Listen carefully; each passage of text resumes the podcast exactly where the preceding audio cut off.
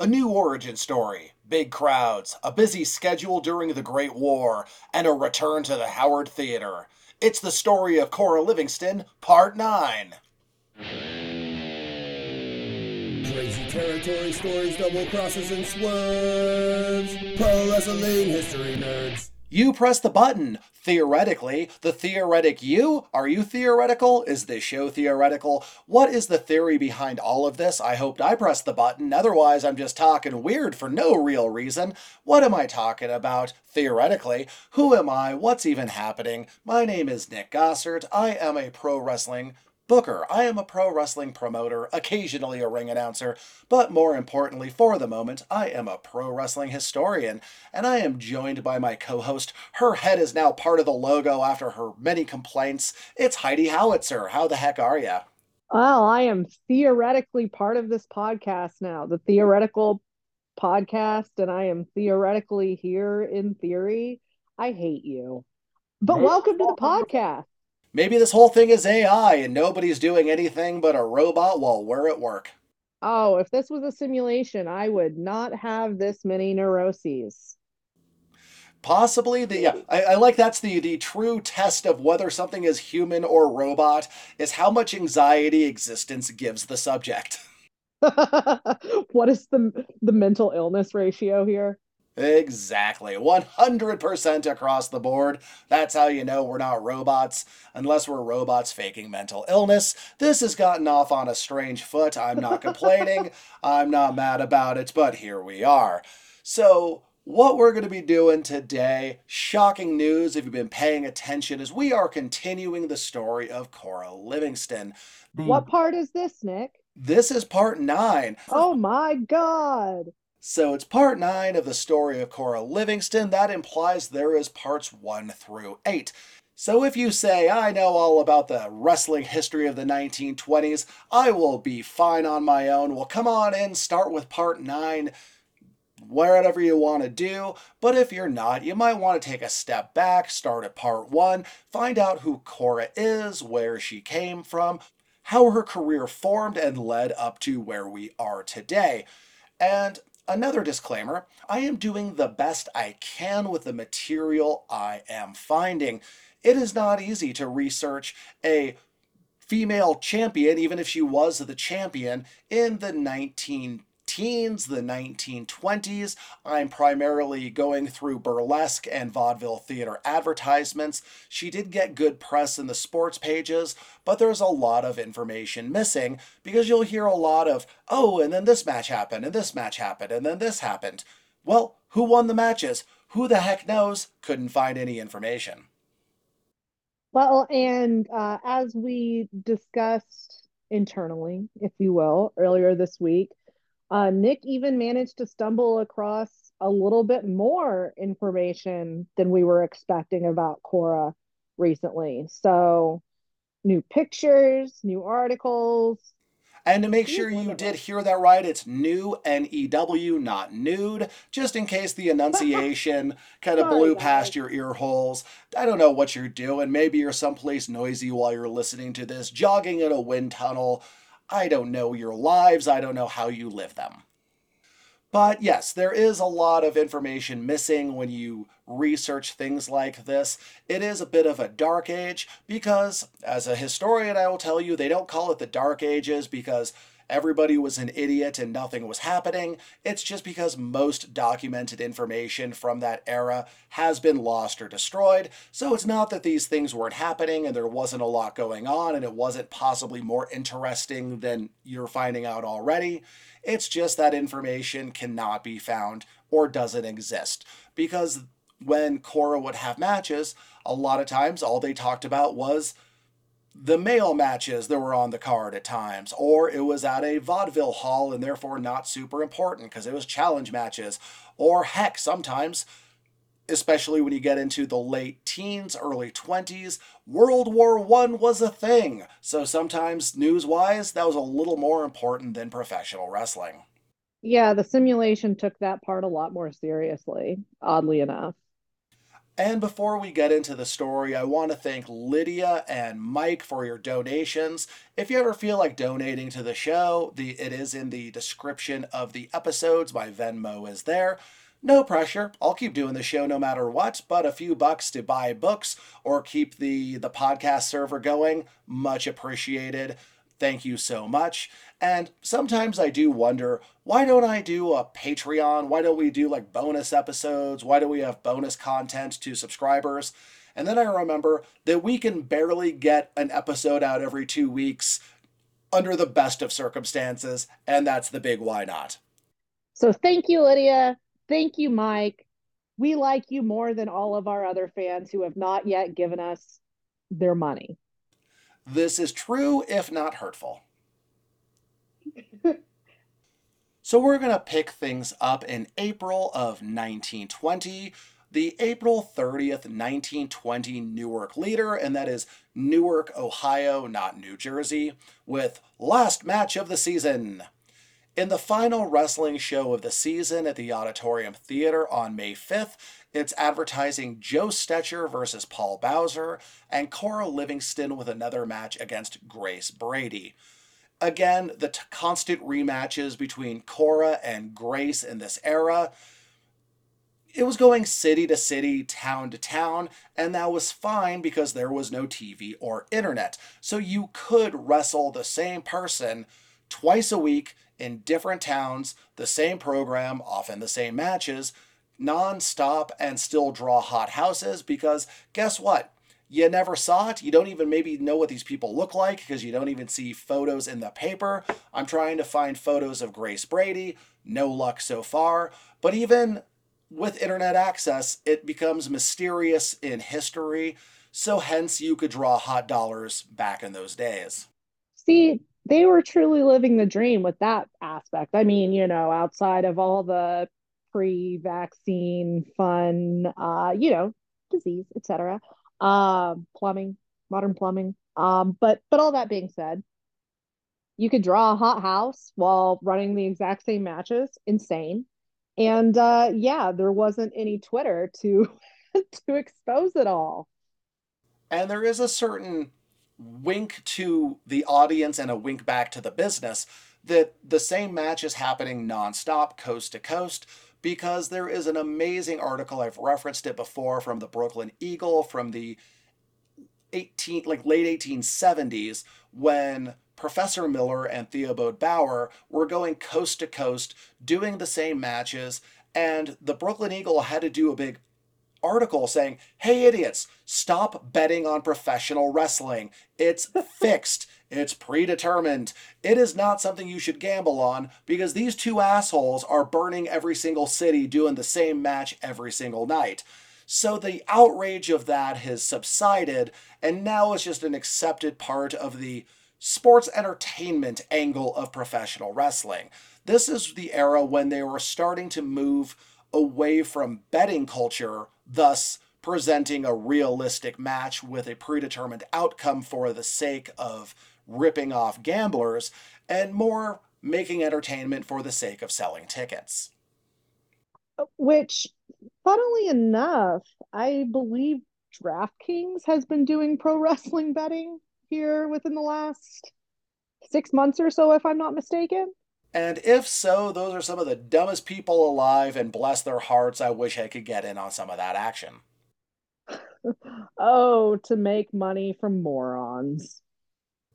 From the Greenville, Ohio Daily News Tribune on May 5th, 1920, Cora will appear that night against Mae Kelly on the undercard of the Joe Stecher versus Jack Boyer match. Again, we're starting to see Joe Stecher, Ed Lewis, Charlie Cutler, that generation of wrestlers, the Gold Dust Trio era, Jack Pesek. We're seeing these guys popping up more and more because we're starting to see that era, that World War One, post World War One era of wrestling solidifying. If you listen to our series on the Gold Dust Trio and wrestling in the 20s, you're going to start seeing where they intersect. If you haven't, by all means, go listen to it. I put a lot of work into that one as well. But it is interesting seeing Cora bridging an era of pro wrestling from that kind of 1910s where it was it felt more connected to the 19th century carny carnival circus wrestling type of world. And she stuck around to a point where it started transitioning into almost proto sports entertainment style wrestling. So it's really interesting well, and I, I was gonna, sorry to to interject here. Uh, I'm not really sorry to interject here, but that's one thing I will say about that time is you have to keep in mind everyone was was starting so relatively young compared to uh not that we don't have our outliers these days that of people that are starting training when they're they're 14 or starting doing shows when they're 16 17 uh Eh, but but that was kind of a norm there. So even though she had she spanned this this gap and had already been working quite a decent amount of time she still was what under the age of 30 I believe. she was probably just just over 30 at this point. Okay. but because because her yeah because her birth date does kind of shift around within about a two year gap. But still when you've been wrestling since you're 18 like you've been in the paper since you're 18 and you're wrestling several times a week and you wrestle for more than a decade that That's is wild. it's bonkers it's bananas it is Well, and it, yes, it is cuckoo for Cocoa Puffs. Uh, you know, do people still say that? I don't I don't fucking know. I'm old. Uh, but it it is absolutely just just bonkers when you look at now it's a very different style of wrestling, but largely in like women's Japanese wrestling, uh, a lot of those women are retiring long before they hit 30 because they yeah start working so young and they're always working banged up. and that's the thing especially with that joshi style is they kick the shit out of each other in many of those organizations. So the amount of bumps and bruises you sometimes see in Joshi matches, especially the Joshi matches of the 70s, 80s, and 90s, just the sheer physicality of those matches are the equivalent of like 20 matches of more contemporary American pro wrestling style wear and tear. Yes, exactly. And and you mentioning that, you know, you got to see it start to morph into sports entertainment is uh extra interesting when it comes to the case of Cora. And I would say that specifically because when you look at a lot of the male wrestlers at the time and the names, they were um very much that technical shooter. Wrestling is a sport, you know, a competition, if you will. Uh, and it's, you know, people are still betting on it, right? It's uh, it's it's still taken uh, very much not as sports entertainment. But Cora, on the other hand, was already doing sports entertainment for most of her career. And that's another reason that the wrestlers of this era were able to stick around as long as they did because they are doing a primarily shoot style, grappling based wrestling style. So they're not throwing punches, they're not throwing kicks, they're not slamming each other through tables, nobody's dropping an elbow from the top rope. It is something where it's made to simulate a catch as catch can legitimate match. So the throws are going to be a little more like a actual amateur style wrestling throw. It's going to be mat based. It's jockeying for position. It looks like if you are a fan of uh, old Japanese combat sports, it's like watching Pancrase but without the strikes. So it looks Yeah. like a no-gi jiu-jitsu tournament with pins. It's catch as catch can. So it really does have the ability to keep you from getting too injured and having a shortened career unless something terribly goes wrong, which is rare, but it does happen. But that's why you see careers of people like Cora, Strangler Lewis, that's Ed Lewis, the modern version, contemporaneous to Cora anyway. And they wrestle for decades because it's not as tough on your body as what people do today. Right. So there you go, folks. If you ever see uh, myself wrestling in a catch as catch can style, just know that I either hurt very badly and I'm trying to extend my career, or there was a body snatcher situation. I'm going to go with body snatcher situation, possibly robot replacement. Going to be kind of a Stepford wrestler, uh, if you will. Hey, I chained once. Pics or it didn't happen. Oh, shit. From the Wilmington, North Carolina Morning Star, June 25th, 1920, make ways for the Lady of SWAT. And that is SWAT as in, you know, swatting somebody upside the head, not swatting by calling the cops on them and saying there's a hostage. There should be a exterminator company called Uh, that. There you go. Yeah. From the article Shades of Lot's Wife and Emma Pankhurst. Emma Pankhurst was a premier British suffragette, very instrumental in getting women the right to vote to England, so quite the pop culture reference of the day. Back to the article. But the women have queered the manly arts. Come now two females to disport themselves. Oh, we have a habit of doing that. Come now two females to disport themselves on the academy mat made famous by a score of huskies, such as Hanson, Kalanis, Gardner, Turner, etc. all, and will disport themselves for the amusement of local fans. Step up, gents, and meet Miss Cora Livingston, 22? Well, maybe not. Oh, beautiful. All right. Yep, claiming she's 22 years old. So 22, brunette, 135 pounds, champion lady wrestler of the world.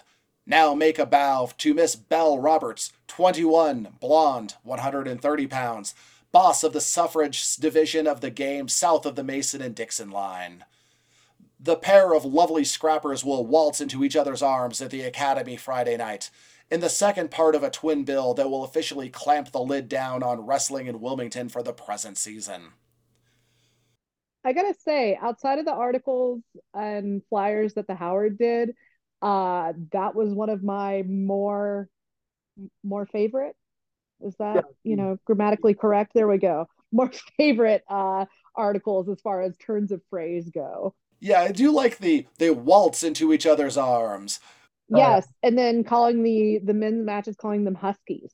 I enjoyed that. And and yes, I do love that they're they're promoting her as being 22 years old, which means she was about 10 years old when she started wrestling. Well, and they promote them by hair color, which Well, is great how- because How else how else will you tell them apart? Yeah, exactly. Oh God. From the Charlotte News, June 27th, 1920. Two women to wrestle in city. Miss Cora Livingston claims to be fair champion in the game. Cora was announced for a match at the City Auditorium the following Saturday against, you guessed it, Grace Brady. Also on the card, you guessed it, Paul Bowser. Her husband, of course, going to be on the card nine times out of ten for the rest of her career. The promoter, John Elliott, was quoted as saying, quote, Miss Livingston was ranked as a wrestler of much ability, and that she was not getting by purely because of the novelty of a woman taking part in the wrestling game. So nice to say that this is not a popcorn match. This is not the time to go order a beer, visit the bathroom, smoke outside. It is not inclusive for the sake of inclusiveness. It's inclusive because she kicks ass. which is awesome because re- realistically, ever since she kind of broke into the business, Cora has always been a draw, pretty, if not a hundred percent uh equitable every time to whatever the men's events were. It she was still a draw and she was up there. And honestly, she was being promoted as more of an equal than women were on WWE television and at indie shows on in the in the like late 2000s, early 2010s. even even now i would say outside of maybe um outside of all women shows or several outliers that seem to really understand um who they're bringing in and uh who their their particular stars are I, you don't see that ever. I mean it is so rare to see women's main events period on not only uh tv episode you know weekly tv or biweekly TV, much less a pay-per-view, which I mean, these these shows, you know, due to the lack of large lack of other entertainment of the day, um, were drawing the the you know entire cities full of people. Exactly, because it was a hey, you want to see an ass kicking match? Not halfway through the card, right before intermission, the ring announcer going, Who's ready to see a ladies' match? You even did the inflection ju- just right. Yeah, the kind of wink at the crowd, like, Who's ready to see their little endeavors trying their best in their little outfits? Like, Who's ready to see some butts? yeah, who That's- wants to see some butts? I expect that as part of my intro for the main event this I, week. I will let Mitch know to announce you that way on Friday. Perfect. From the Wilmington, North Carolina Morning Star on June 28, 1920, Grapplerines to meet Friday, and I could see where they're going with that, but I do not feel that Grapplerines is a real word. Uh, please spell that for me. I'm generally curious. I know grappler is obviously the first word here. Yep, and then I N E S, so Grapplerines, which sounds like a hybrid of a grape and a tangerine, but apparently. I was going to say, it sounds like a food. Yeah, it sounds like a, a, a fruit fusion dish, but instead it's women's wrestlers. They did their best. we always try. Quote, those who love wrestling, and besides those who love the ladies at peace and at war, will probably turn out in large numbers to witness the wrestling bout between Cora Livingston and Belle Roberts, who will adorn the mat at the Academy of Music Friday night. The same paper, the next day, announced it as a twin bill double headlining card, along with Bowser versus Fritz Hansen. Reservations had to be made at Newman's Cafe. Yes, once upon a time, people had to go places to buy tickets. It wasn't simply a matter of getting online, ordering them that way, or before that, calling a 1 800 number and they mail them to your house oh. Or you'd go to a record store. No, it'd be like my friend's business is where you buy the tickets. And yeah, the, you have to go to the box office, not pay Ticketmaster fees. Is that the trade-off? Ticketmaster fees or having to actually go somewhere? I think it is, yeah. And and there are still shows I've seen that will be like, hey, how do you how do you buy tickets? There's no ticket link. It's like, oh, you send me a DM and I'll tell you where to meet up like I'm selling you Coke. That see, that sounds so stressful. I don't Yeah, because I don't want to talk to a person and meet somebody Make eye contact. I don't It's want like, them to know what my my- interests are. Yeah, it's like I will let a small business go out of business because I'm going to order it on Amazon because I don't want to go talk to an employee and be asked how my day is. I have a I have a very stupid threshold of I would probably spend an extra $15 to not have to interact with a, a a real live human being. Oh, absolutely. Anyway, back to Cora Livingston. On the 30th, the Morning Star with Amazons come to test skills. Tis written, the female of the species is more deadly than the male. If Kipling was in possession of all his mental faculties when he wrote those memorable lines, then Cora Livingston and Belle Roberts, female grapplers who will wrestle at the Academy Friday night, are expected to demonstrate which of the two is more deadly. Which was accompanied by a large photo of Cora. So, what a wild way to say that these women are going to be just so goddamn brutal that we're going to invoke Kipling to to sell tickets to this like it's a Yeah. yeah, it's so weird. Not enough, not enough um classic literature quotes in wrestling promotion. I just want you to keep that in mind. Uh everyone out there, all of my, you know, our our wrestling promoter friends out there, one, book me, but two, think about using some more classic prose in your advertisements. And one thing I do love, because I, as I said, there was a large photo of Cora. I want to point out that she is a decade into her career, and they are still using her photos as like a primary draw spot. Yes, So- also she looks fantastic, just as an aside. So she is still considered a hot draw. She is the one people are coming to see. There are also men on the card, but people are being told you need to come see her at the show.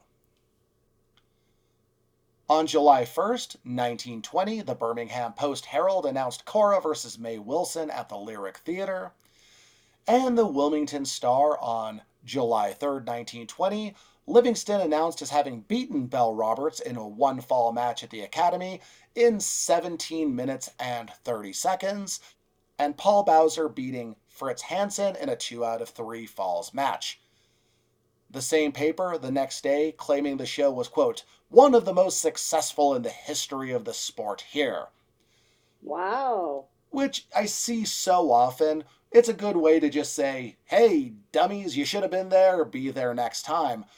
But I also want to point out that they were not giving her a five minute spot. That was a 17 minute, 30 second match. One fall. Like, that is a war. That's a lot. That's a That's more than TV. Yeah, that's a TV main event spot. So right? so so I was actually going to bring up the exact same thing when you said 17 minutes. I I don't know if you saw my face. I just the fuck. Which I mean, guys, if you don't, I I'm sure anyone listening to this is a wrestling fan, probably, uh, or you have really odd niche interests. Uh, but you're a wrestling fan. You watch wrestling regularly. Um, you might not actually really have a grasp for how long matches are unless you're sitting there looking at your clock anytime you're watching these. Realistically, most TV matches are going to go six to eight. Uh, a pay per view match, even eight to 12. And then, yeah, in your mains, you'll be 15, 20. Uh, anything over 20 is insane, but even even 15 plus is just is is rather rare. And this is still in the day because once upon a time in the 1880s, 1890s, it'd be like, oh, the match went two hours and 15 minutes and it ended in a draw because it was illegal to do any events on a Sunday and it was technically Sunday morning. Or I've even read articles where it's like the match went two hours and 45 minutes and ended when the venue owner turned the gas off and told everyone to leave. So there are still matches. Like in this era, you will see Ed Lewis, Joe Stecher, men like that putting on these like 90 minute matches. There were typically two out of threes, so there was still an ebb and flow with a break in the middle. So they did know how to keep things going long and keep it interesting because you're doing two out of threes with 10 minute intermissions between falls. But when you're doing a singles match, 30 minutes is often a very long time. Like you really have to do something cool to keep it going 30 minutes plus. So I feel 17 to 20, that's an amazing one fall match, even in the time before our attentions were ruined by TV and the internet. Yes, yes, absolutely that requires not only the ability to have a very strong wrestling match itself, but to be able to keep the crowd engaged and to entertain and interact with the crowd for that long. That's that's a lot.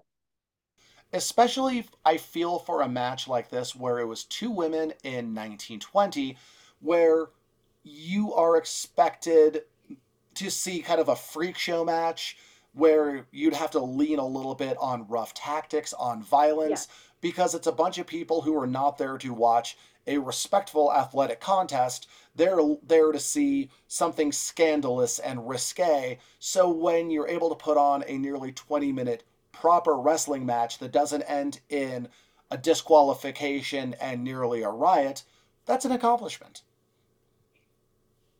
From the Richmond Times Dispatch, July 18th, 1920, women will wrestle next Tuesday night at Arena. Another Joe Turner versus Paul Bowser match, another Livingston versus May Wilson match. Quote, the bringing of the women to this city is an innovation of the wrestling game and is expected to create considerable interest in the sport, but not everyone was so enthusiastic. The Winston-Salem, North Carolina Union Republican, that is a long name for a newspaper, on July 22, 1920. Women wrestlers. An attraction at the auditorium, this city, July 15th, was a wrestling match between Miss Cora Livingston and Grace Brady.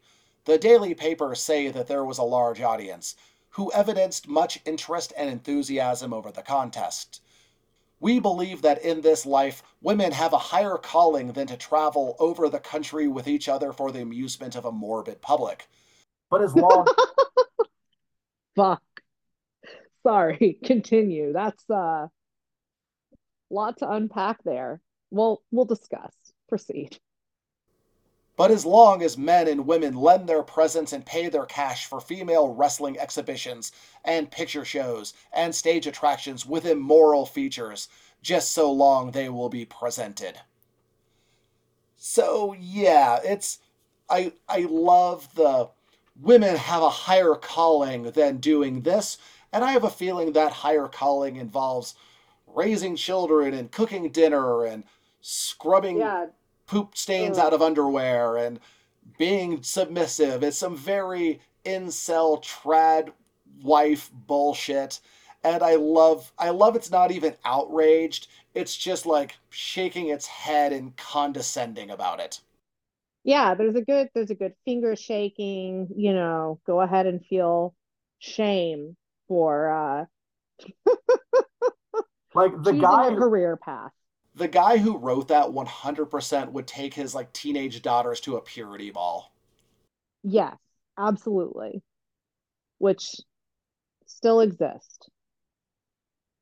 Love that for uh women, you know. It's awesome. From the Richmond Times Dispatch, December 19th, 1920. Women wrestlers meet Monday night. Pair of feminine grapplers to stage bout at auditorium. Turner will encounter Bowser. And no, Paul Bowser, he's Turner wasn't playing Super Mario Brothers.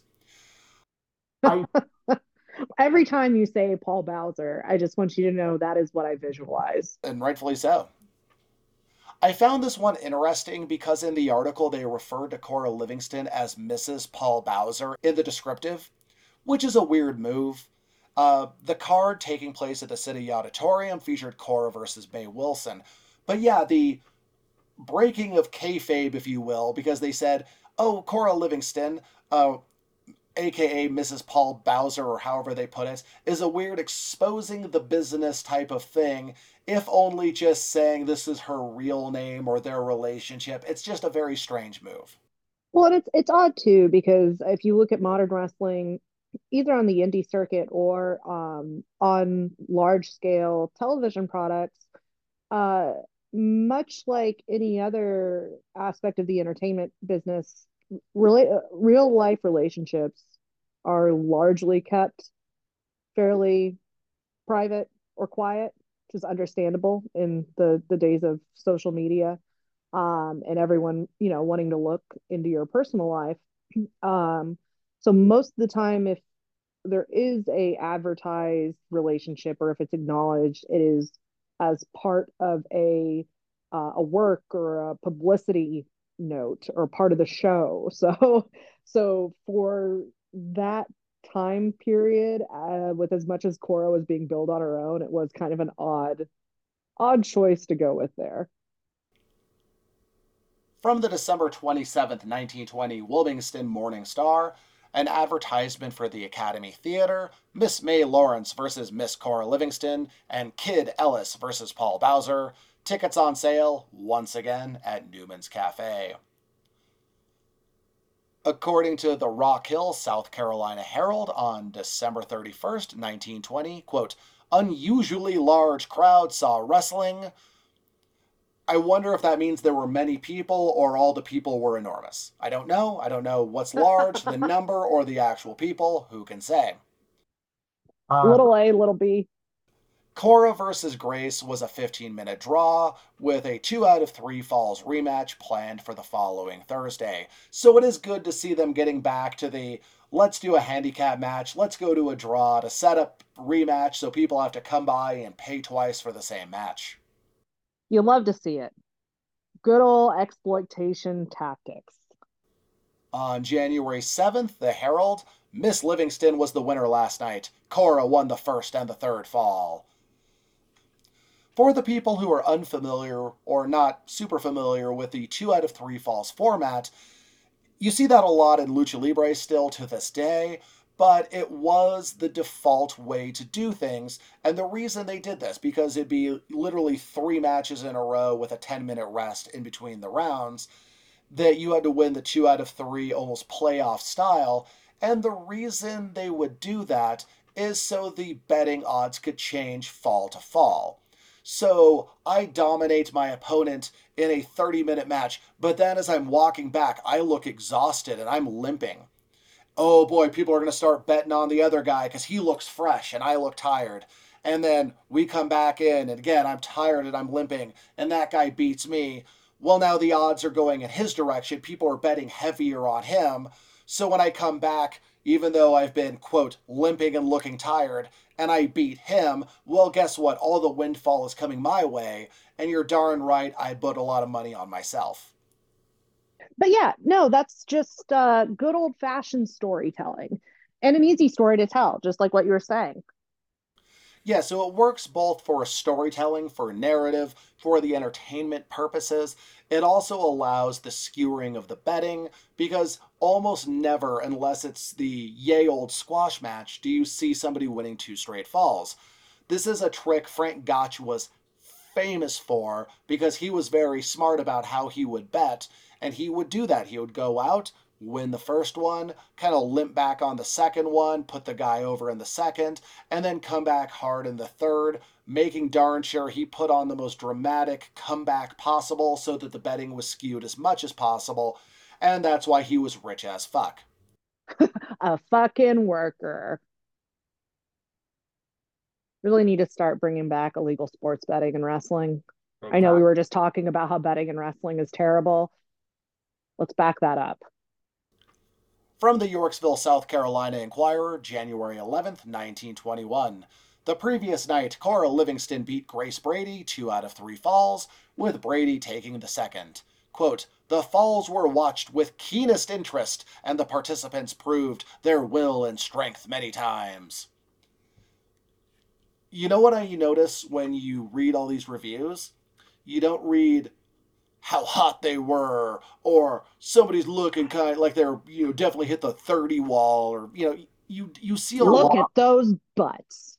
Yeah, you see a lot more respect in the coverage. It's they're not being juxtaposed against the male wrestlers. They're not being compared to like, well, yeah, there's a women's match, but it's no Joe Stecher versus Ed Lewis. Meh it's being judged on its own merit as being quite good. And and I mean, it, even if you look at the the photography, what little there is from that time, um, you know, not not that beauty standards don't change throughout the years, but like not all these women were perfect tens by any means. You know, I'm not saying they were rough to look at, but they weren't uh Uh, supermodels of the day. Whereas now, I mean, it, it feels like for anyone to say, "Oh, that women's match was a banger," and they'll say that women's match, it's not that match, is if they find one or both of the women in the match attractive. And if they don't, boy, will they be fearless in their commentary on the topic. Oh boy. I loved this. An ad from the Washington, D.C. Evening Star on January 12, 1921. It was an ad for the Folly Theater. Cora Livingston, champion lady wrestler, versus The Girl in the Mask the following night. Also, Paul Bowser versus Mike Nestor. The Washington Times on January 13th speculated on the match, how Livingston, quote, will take on a local opponent known as the Girl in the Mask disguised so as to shield her identity. This should no doubt prove to be a novel feature. So, question on this um, Girl in Mask, mask gimmick, Lucha, right? Had Lucha really carried through uh, to America at that time, or was it still more of a just, oh, we're going to put someone in a mask, so it's a mystery? Masked wrestling is not a lucha original concept.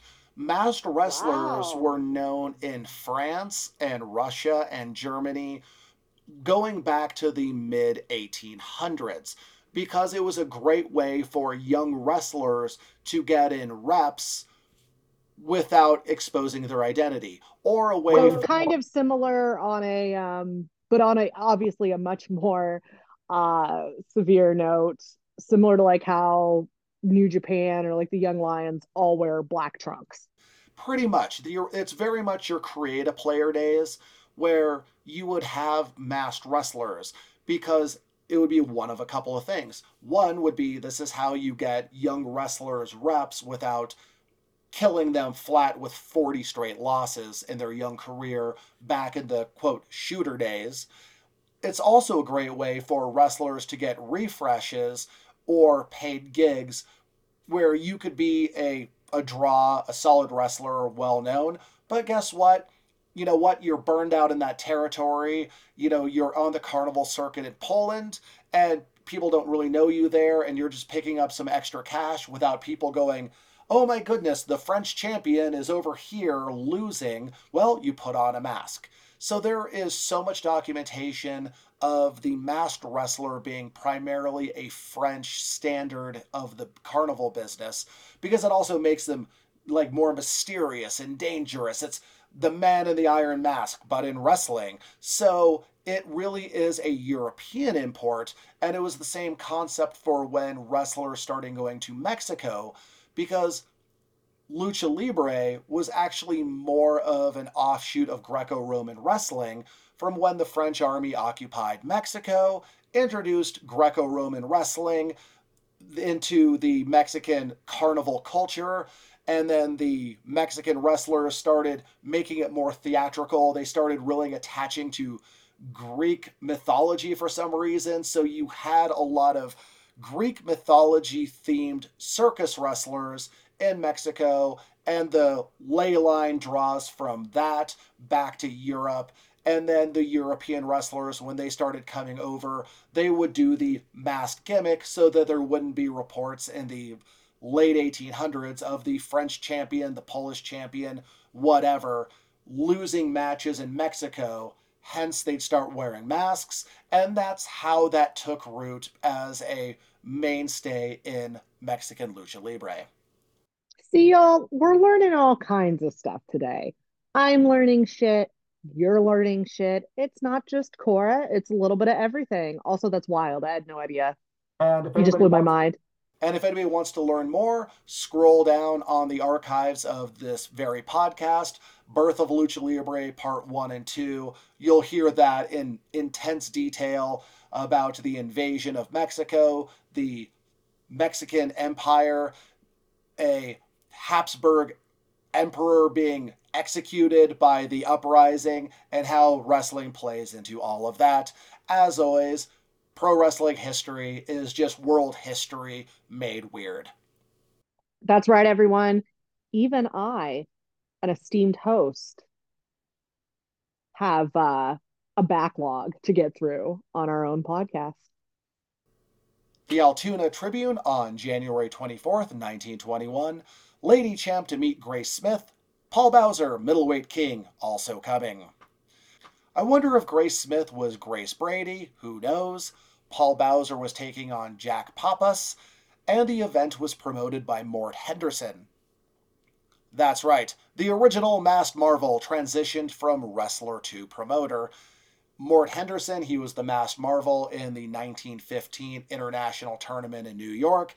Revitalized his career, he became a traveling star as the Masked Marvel, and he was able to launch into a regional promoter with a significant amount of success. And if you're looking back, speaking of masked people, wondering, hey, how did the girl in the mask do? No goddamn idea, couldn't find any results.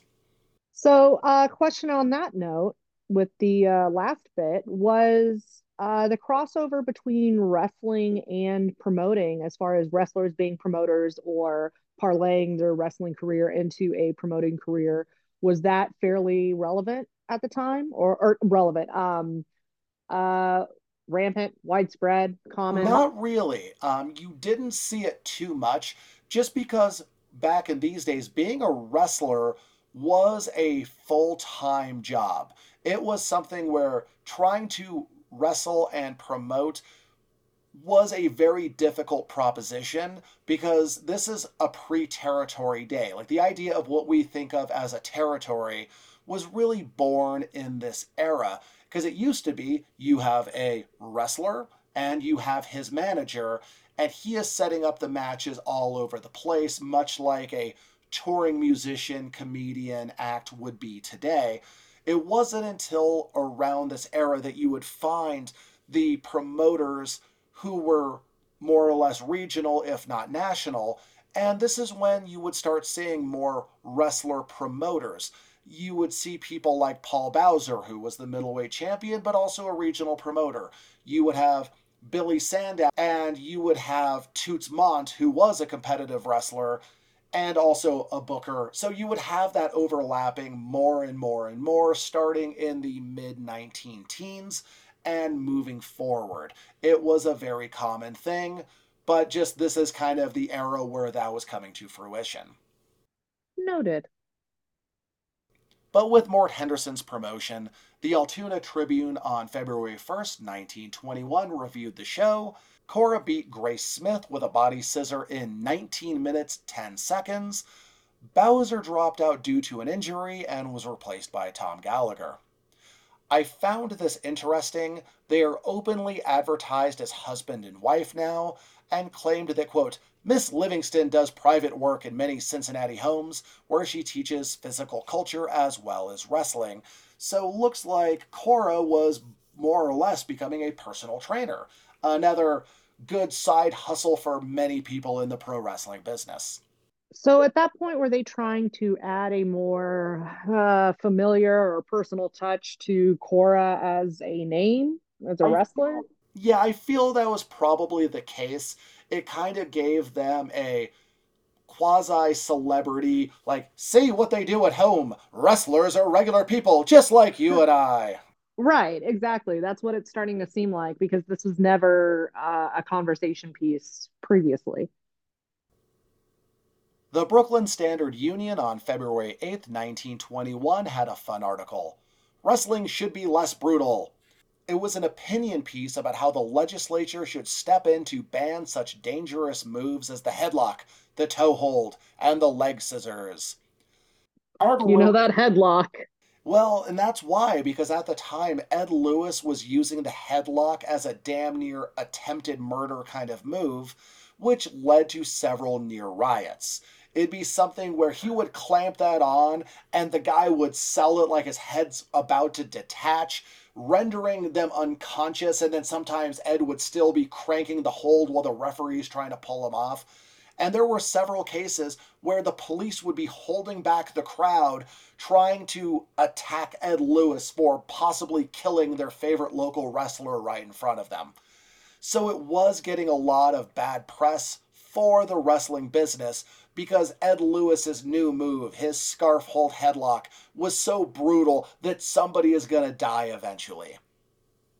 Imagine that reaction now to a headlock in pro wrestling. Probably wouldn't happen. I mean, that's I've been in some stiff headlocks, but nothing that's made me want to tap out. Just bitch a lot.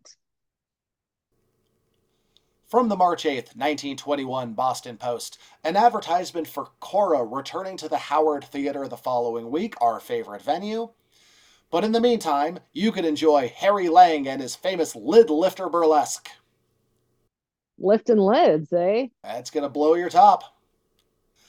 On the 13th, the Post had a quarter page ad for the Howard, Cora along with a Puss Puss Burlesque, Ray Reed, Ben Small, and Kitten Chorus, Babel Whitman and her Dancing Boys, and other acts. About Cora, they claimed Babel Whitman and her dancing boys. the mental image in my brain is probably just as weird as the one in yours. I like to think it was the uh, progenitor to Dalton Castle and the boys. Ooh, that's what I could hope. Yes, inspiration. About Cora, they claimed, her speciality is making near champions bite the dust. On March 15th, the Boston Globe had an ad for Cora Livingston versus Mabel Starkey of the South End at the Howard. Quote, Cora Livingston says all the Boston girl wrestlers are roughnecks and no good, and that she can pin them to that mat in a jiffy. That is in dispute, however, and Cora will have to go some if she accepts all challenges. If you're a live wire wrestling fan, the Howard will show you the goods all week. Always something doing, 1 to 11 at the Howard.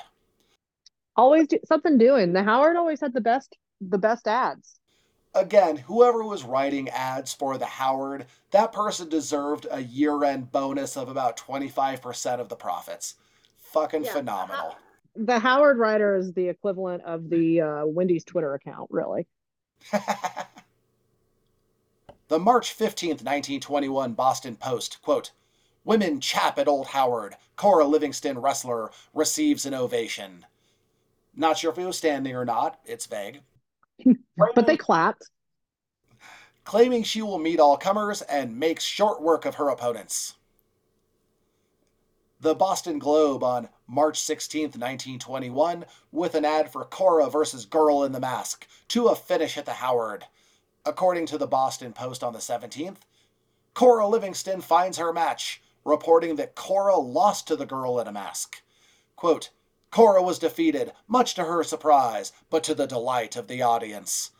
So we're having Cora, you know, again, these are those every night of the week challenge matches, twice on the weekends with matinees. So you did have to keep these lively. You did have to have it be time limit challenge matches or handicap matches because this wasn't like a big title match where the girl in the mask defeated Cora one, two, three, crowd goes wild. These are ones where it's like, hey, it's a 15 minute time limit and you get money if you win if you just don't lose in that time. Or it's something where it's a non title match to set up a title match if you come back on Friday for two out of threes to a finish. So it's a gimmick match with a gimmick wrestler in a mask with a gimmick finish to set up a rematch. And you know what? You like to send the fans home, home fans home. What are words, guys? The fans home happy. there we have it. Uh, you know, you like to send the fans home home happy. That's still difficult to say. Uh, so what better way to do it than letting uh, girl in mask, big baby face, baby mask face, go over, right? Then next day, cool, the champ gets to retain. And it, once again, it was a great way to retain sales, have people come back on Friday, because once again, this is no longer betting culture wrestling, it's entertainment culture wrestling. And that's how you set things up so people come back and give you another 50 cents two nights later. Hell yeah. Friday, March 18th, 1921, Newark Leader. Quote, in the largest house of the season, Cora Livingston and Grace Brady wrestled to a draw in one fall, 10 minute match. Paul Bowser wrestled Charlie Ross in the main event. The title of article Bowser wins again. We're seeing Bowser starting to claim the headlines more and more as opposed to the novelty of his wife's matches. Bowser, again, he had started becoming a bigger star after winning the middleweight title, they were starting to spend more and more time in the Boston area where he became a hot draw. People really started liking him. So in that region, Bowser was starting to get the headlines more of more than Cora at this time. From the Newark, Ohio, leader on May 20th, 1921, ad for final wrestling match of the season, World Championship stuff. That's the actual title. That's not me just being condescending. Hell yeah. World Championship stuff. Main event was Marin Plestina versus John Evko, the Danish Tiger. Cora Livingston versus Grace Brady was fourth down the bill. Also featured is the motion picture, The Restless Sex. One admission included the picture and wrestling, Picture starts promptly at 7:30. Admission 75 cents, $1 and $2.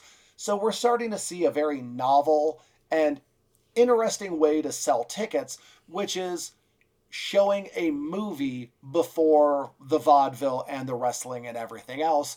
If anything, I'm sure it was a lot cheaper to produce to just pop up the projector and show a boxing match or a short comedy or a short romance or the restless sex, which also could involve. I, well, you know what? I'll just leave that up to your imaginations. You know what I'm thinking. I know what you're thinking, and shame on you. Hey, you hit him with the old double feature. And I'm starting to see a lot more ads for movies as well as the burlesque and vaudeville acts at this time. And something that kind of popped me, which is many advertisements for Mack Sennett Presents. And if you don't know the name, Mack Sennett founded Keystone Studios in Edendale, California in 1912. You probably have heard the name Keystone Cops which was a series of slapstick silent comedies Sennett produced about a group of incompetent policemen. He helped launch the film careers of Harold Lloyd, Gloria Swanson, Fatty Arbuckle, W.C. Fields, Bing Crosby, Charlie Chaplin, and many others. So that does kind of create context for where these matches were happening in the broader spectrum of entertainment. From the Buffalo Republican, September 8, 1921, plugging the appearance of wrestler Billy Grant, claiming she wrestled Cora to a 2 hour, 8 minute draw. Which is insane for a few reasons. Reason number one, that is a long fucking match for this era. And two, why would the draw point be 2 hours and 8 minutes? Okay, and uh, not only is that a long fucking match for that era, that is a long fucking match, period. Guys, an Iron Man match is 60 minutes. Great. Cool. That is already a fucking long time. On top of that, like imagine walking at a sedate pace on a treadmill for two hours and eight minutes. Like the, the eight minutes wouldn't be the straw. I, I'm pretty sure it would be, you know, over an hour. Uh, so so just imagine that. So having to wrestle for that long is absolutely insane.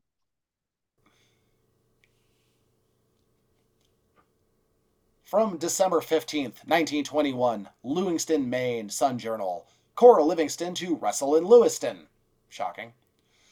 Promoter Gus Legender was bringing Cora back for a return engagement. You might remember Gus Legender from a few episodes ago, where he was the referee in the match that he promoted and even took a few bumps to make Cora look good.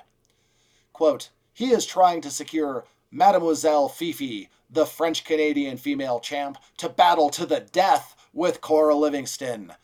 Mademoiselle Fifi has likewise wrestled in Lewiston and made a favorable impression. The card will also feature boxing and two other wrestling matches. Quote, Gus has booked Cora for bouts at Augusta, Biddeford, Waterford, Sanford, besides Lewiston, and still has two. All the Fords. Holy crap. Like, let's just, first of all, battle to the death. That is some That's hyperbolic shit. That is that is a lot. I mean, this bitch just uh wrestled for two hours and eight minutes. What does uh battling to the death entail of? Literally, probably that. I mean, there's not a lot of wiggle room if you're being literally battled to the death. Right. And I do appreciate on the business side about how Gus is bringing her to Maine and he's like listing all these towns he's going to hit and he still has two open dates. It makes me think of how international bookings work, where, say, somebody's coming from Japan and the primary promoter doing that is filling up the dates and trying to get them spots. And travel wise, probably going from Boston to Maine, it was probably just as many logistics as going from Tokyo to Los Angeles today. Yes, absolutely completely different travel culture and travel technology. Travelology. That's the one. Right up there with grappolines. Gra- glap, glap, Glapperlines. G- Glapolines. The Biddeford Saco Journal on December 24th, 1921 advertisement. Now, folks, all up on Monday night, Old Nickel Theater, December 26th, announcing Cora versus Miss McSweeney in a finish match, Paul Bowser versus the Albanian wrestler Charlie Metro, also featuring the two Dion brothers, the smallest boxers in the world. Bouts to start at 8 o'clock, P. Hamill, timekeeper. 85 cents war tax included, $1.10. Reserve seats on sale Friday at Ledoux's shoe store. So we have quite the novelty freak show night with women's wrestling, men's wrestling, the world's smallest boxers, and for some reason we're naming the timekeeper. I assume he was a local celebrity of some kind. Who knows what he did? Maybe in 1921 he was famous for stopping the horse rampage through the general store. I don't know what people were doing in those days. I mean, that's really a cause for celebrity. December 27th, 1921, the Sun Journal. Miss Livingston was frail when young. So we have another retcon of her origin story, where she was, quote, a girl of frail constitution and very delicate health. After graduating with honors from the public school of Oakfield, New York, her native town, she found it necessary to consult a physician. She was 16 years old then, and as she weighed only 89 pounds, she was advised to take up some course of strenuous exercise, with wrestling preferred. So wasn't she like beating the shit out of other girls in a convent or something? Yeah, the origin story has changed many times, but you know what? It was a lot easier to do a gimmick switch back in these days, because who was hanging on to newspaper clippings from 10 states over from a decade in the past? So yeah, she went from orphan who was beating asses in the convent to a circus runaway who was strenuously athletic even in her teens playing a bunch of different sports to now she was like a frail thing not even a hundred pounds who learned to bulk up and get healthy through the power of wrestling. It does a lot of good.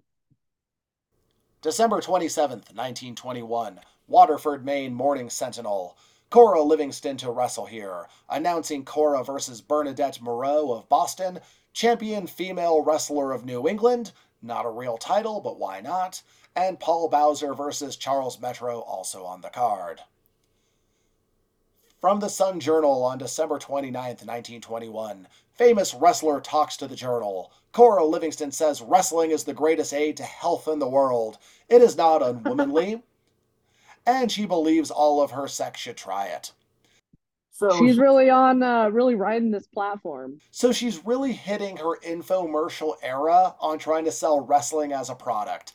She is now the person, and she she did this in the past. This isn't new, where she's trying to promote women should try wrestling for health, for confidence, however you want to put it. It is physical culture for women.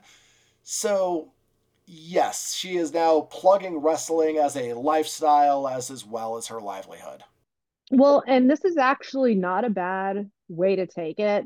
Again, not it, it, it helps generate new interest, potentially appeal to another market. Great.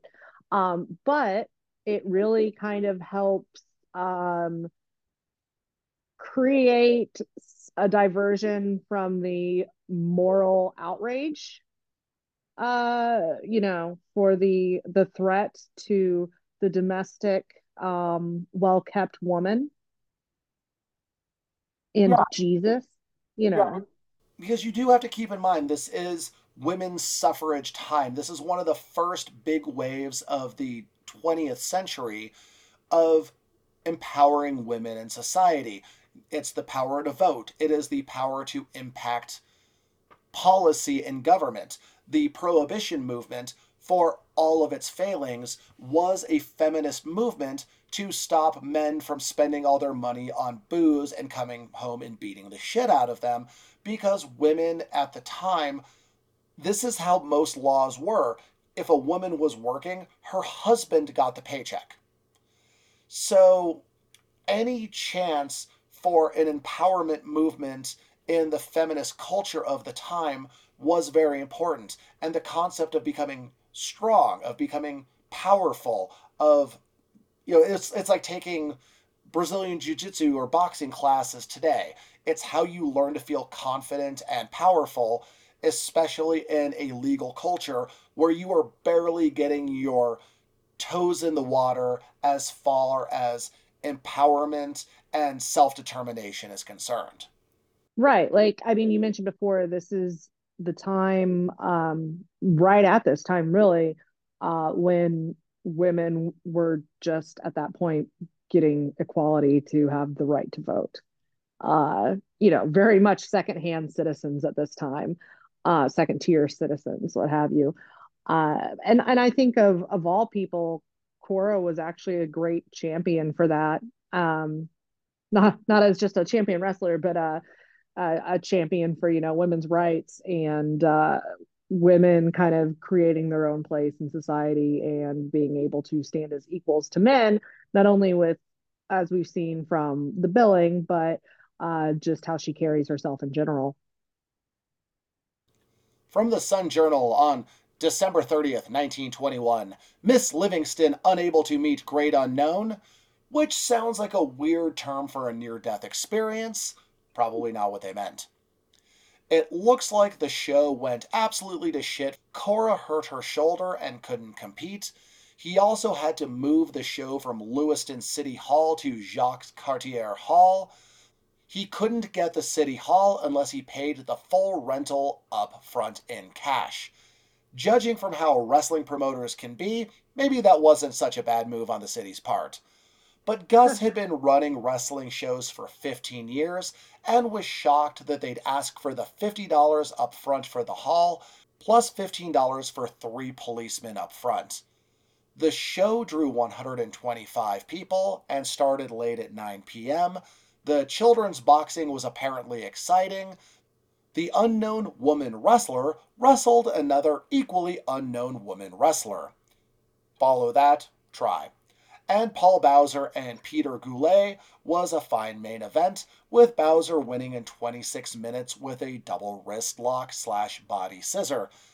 So, yes, what a bad time for an established wrestling promoter where he goes to the venue. They're like, hey man, you need to give us the money up front.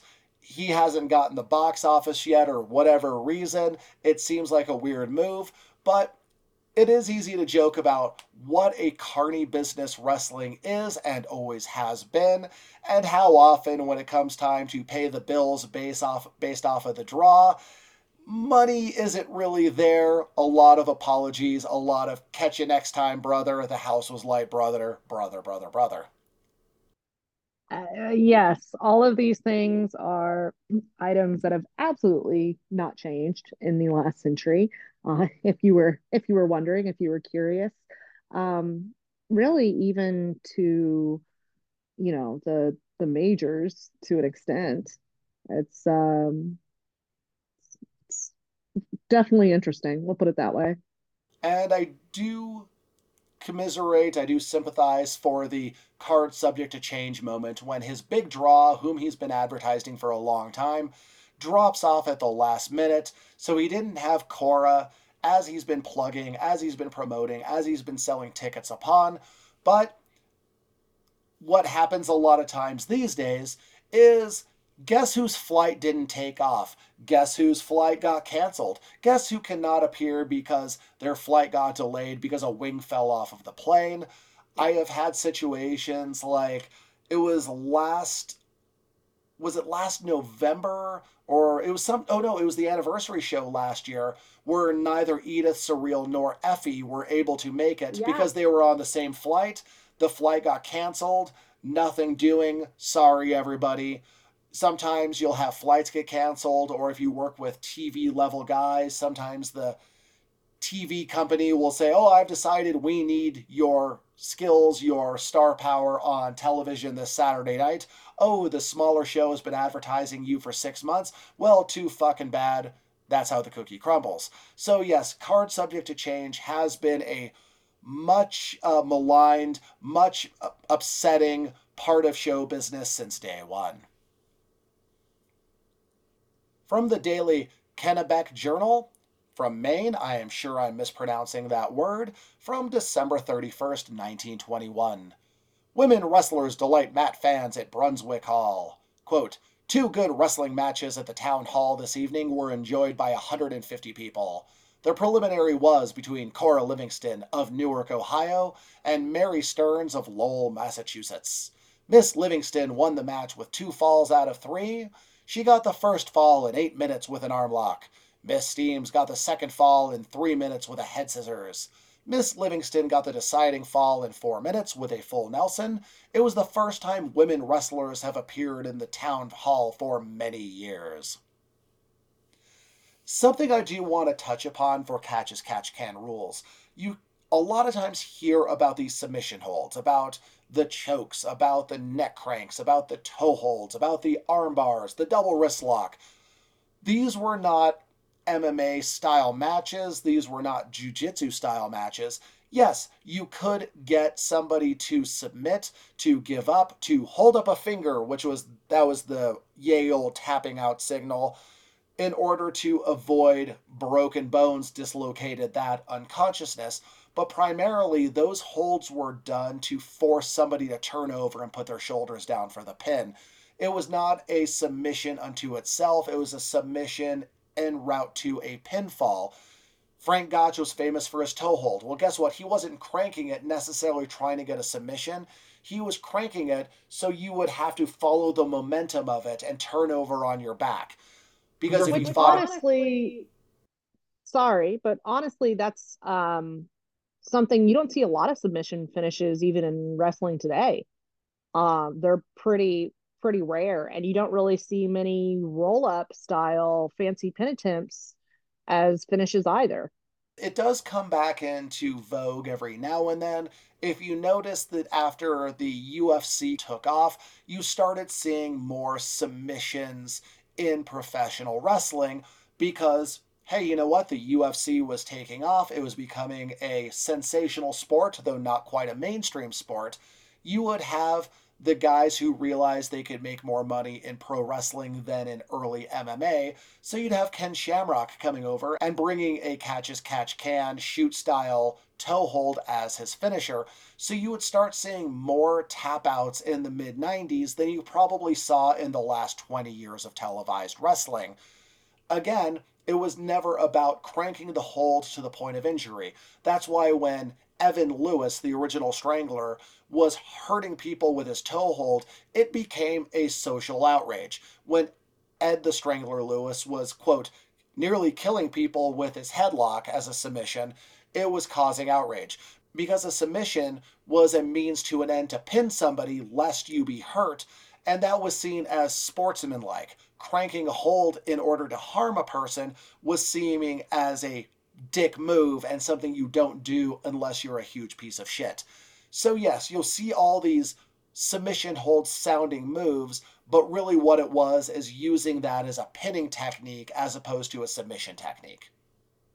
And with that lesson on catch as catch can wrestling, we're going to have to put a pin in this. We're definitely winding down the story of Cora Livingston, but we are not there yet.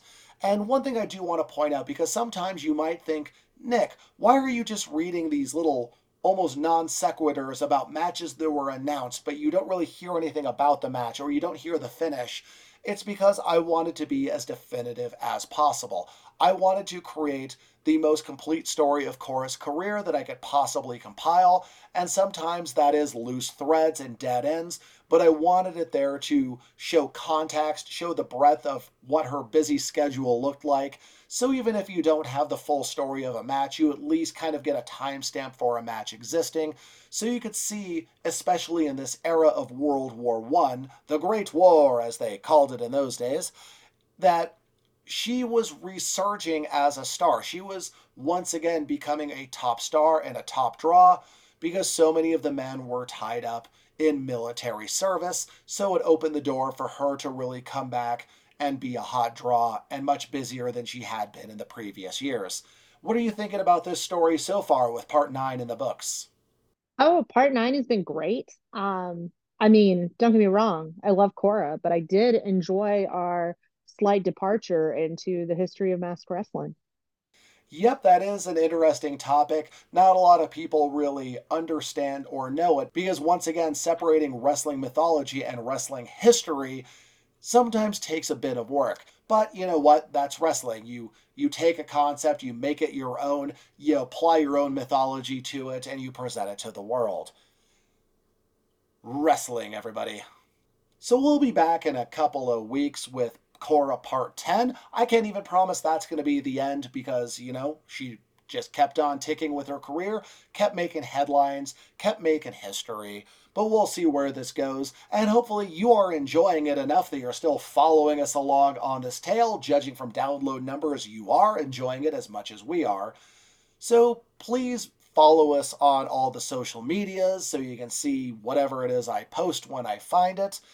Follow us individually on social media. I promise you it's occasionally entertaining.